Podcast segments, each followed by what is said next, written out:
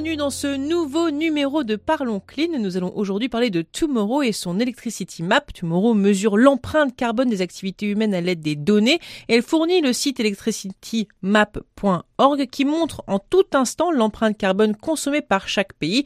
Mise en ligne par la start-up danoise Tomorrow en septembre deux mille seize, l'Electricity Map permet de consulter en direct l'intensité carbone de sa consommation d'électricité en fonction des émissions de gaz à effet associées en amont à sa production.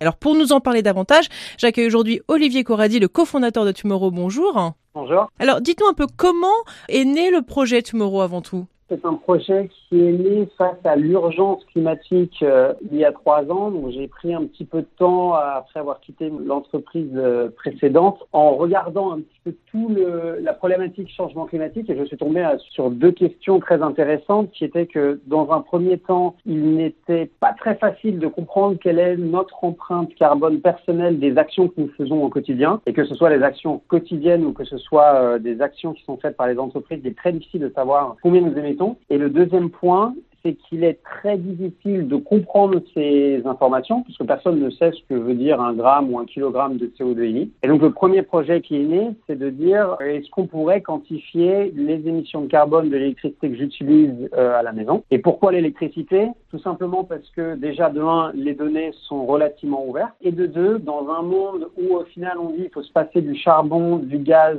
et du pétrole et donc on va créer un monde tout électrique. Il est important de savoir la voiture électrique, au final, elle est chargée à quoi? Comment est-ce que l'électricité a été produite pour charger cette voiture électrique? D'où euh, voilà la vraie curiosité de savoir, mais attendez, combien est-ce que j'émets de C O deux en chargeant ma voiture électrique, en allumant la lumière à la maison ou en me chauffant avec euh, mes radiateurs électriques? Alors, expliquez-nous un peu comment ça marche dans les faits. Quelles sont les solutions, les services que vous proposez? Alors, la première chose que nous proposons, c'est une visualisation gratuite que tout le monde peut consulter sur electricitymap point org qui montre de manière assez ludique, donc à travers seulement une couleur qui part du vert au marron, qui nous indique, bah voilà, est-ce que l'électricité est carbonée ou décarbonée actuellement? Et ce qu'il faut savoir, c'est que dans un monde où on se déplace de plus en plus vers des sources d'électricité intermittentes, renouvelables, donc solaire et éolien, au final, la quantité de carbone que vous allez émettre dépend fortement du fait que le vent souffle ou souffle pas, ou qu'il euh, y a des nuages ou qu'il n'y en ait pas. Et donc, il est très important de connaître en temps réel toutes ces informations pour savoir quelle est l'intensité carbone du réseau au moment où on consomme l'électricité. Et donc, le service que nous proposons, c'est de dire, voilà, si vous avez des activités qui sont flexibles, vous pouvez décider du moment où vous allez consommer de l'électricité parce que vous avez un parc de machines qui peut produire à un moment différent. Bah, essayez tout de même de le lancer au moment où l'électricité est décarbonée plutôt qu'à un autre moment où le système est euh, sous pression, par exemple.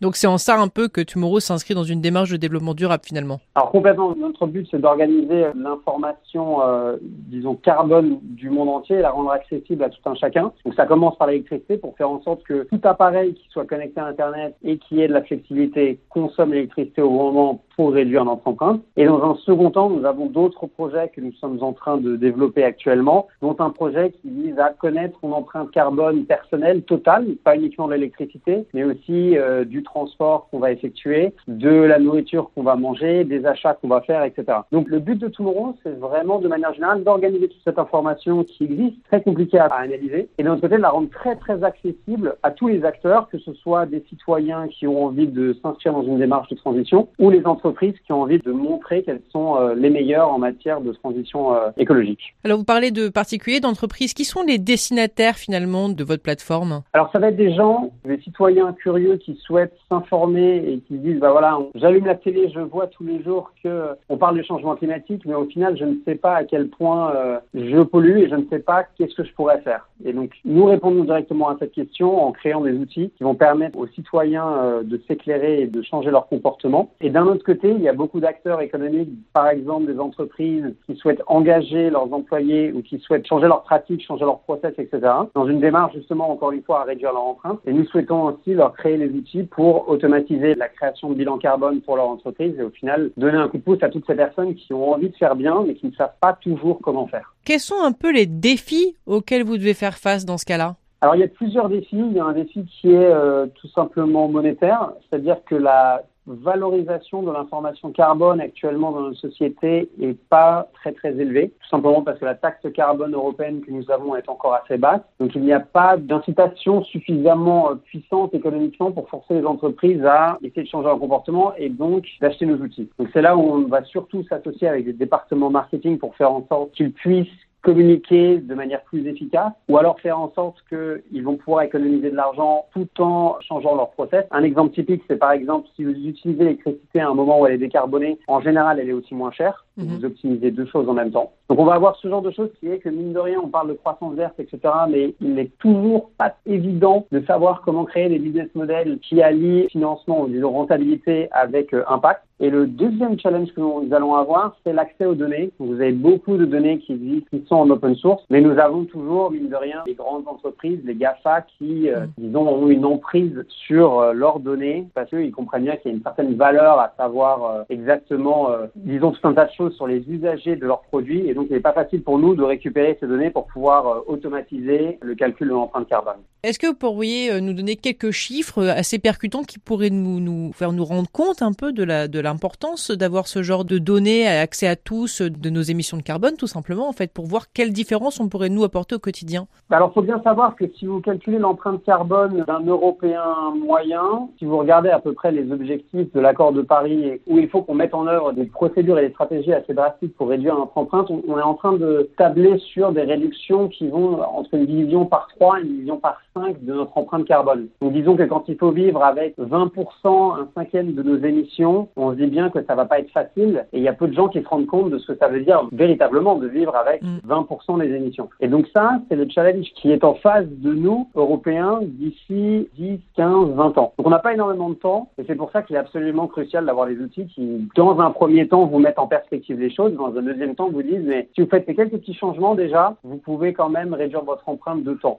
Et puis ça permettrait sur le long terme de faire une grosse différence finalement. Voilà. Nous, d'habitude, on dit en général que si vous ne pouvez pas mesurer les choses, il est quand même difficile de commencer à les améliorer. Mmh. Et donc pour l'instant, tous les objectifs climatiques sont des choses qui sont au niveau d'un pays, au niveau d'une région, et cetera. C'est quand même compliqué en tant que citoyen de comprendre et de savoir est-ce qu'il va falloir que je change beaucoup, pas beaucoup, mmh. et cetera. De mesurer l'impact finalement. Exactement. Alors dites-nous, quels sont les retours qu'on a pu vous faire alors depuis que vous avez mis en ligne l'Electricity Map?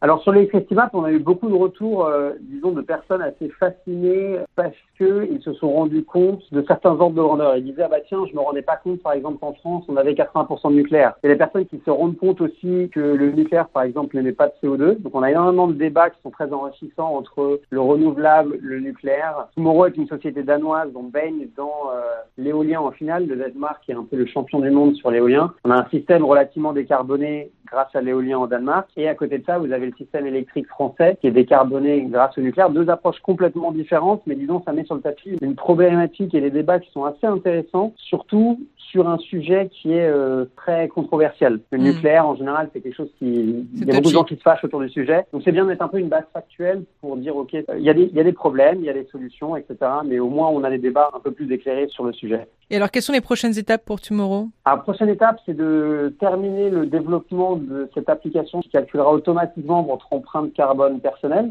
Donc, on va la calculer en se connectant à tout un tas de services que vous utilisez déjà. Donc, mm-hmm. Par exemple, si jamais vous utilisez Uber pour vous déplacer, euh, et bah, à chaque fois que vous prendrez un Uber, dans l'application, automatiquement, on récupérera le trajet Uber que vous avez fait, on calcule l'empreinte carbone. Et de cette façon-là, on va commencer à construire votre empreinte carbone de manière complètement automatique. Alors, il faut savoir qu'il y a un grand enjeu au niveau de la vie privée. C'est pour ça que tous les calculs seront faits sur le téléphone portable. Nous, en tant qu'entreprise, nous n'aurons pas accès directement à ces données-là. Et donc voilà, on a un vrai grand projet très délicat, très ambitieux, qui est de faire une application qui permettra à tout et un chacun d'avoir une bonne idée de son empreinte carbone sans passer une heure, une heure et demie à rentrer toutes les informations sur tous les trajets, sur tout ce que vous avez acheté. Parce que je peux vous assurer que moi, je l'ai fait, ça m'a pris deux heures. Et en plus de ça, j'en ai pas tiré énormément. J'ai compris un peu quels étaient les ordres de grandeur, mais j'imagine bien que ça va être compliqué, disons, d'étendre ça à une plus grande partie de la population si jamais on n'automatise pas ce process, on ne le rend pas plus ludique dans une application. Eh bien écoutez, merci beaucoup Olivier Corradi de nous avoir rejoints pour cette émission. De rien, merci beaucoup de m'avoir invité. Et quant à nous, eh bien, on se retrouve la semaine prochaine pour un nouveau numéro de Parlons Clean sur Radio Village Innovation. À très bientôt. Parlons Clean.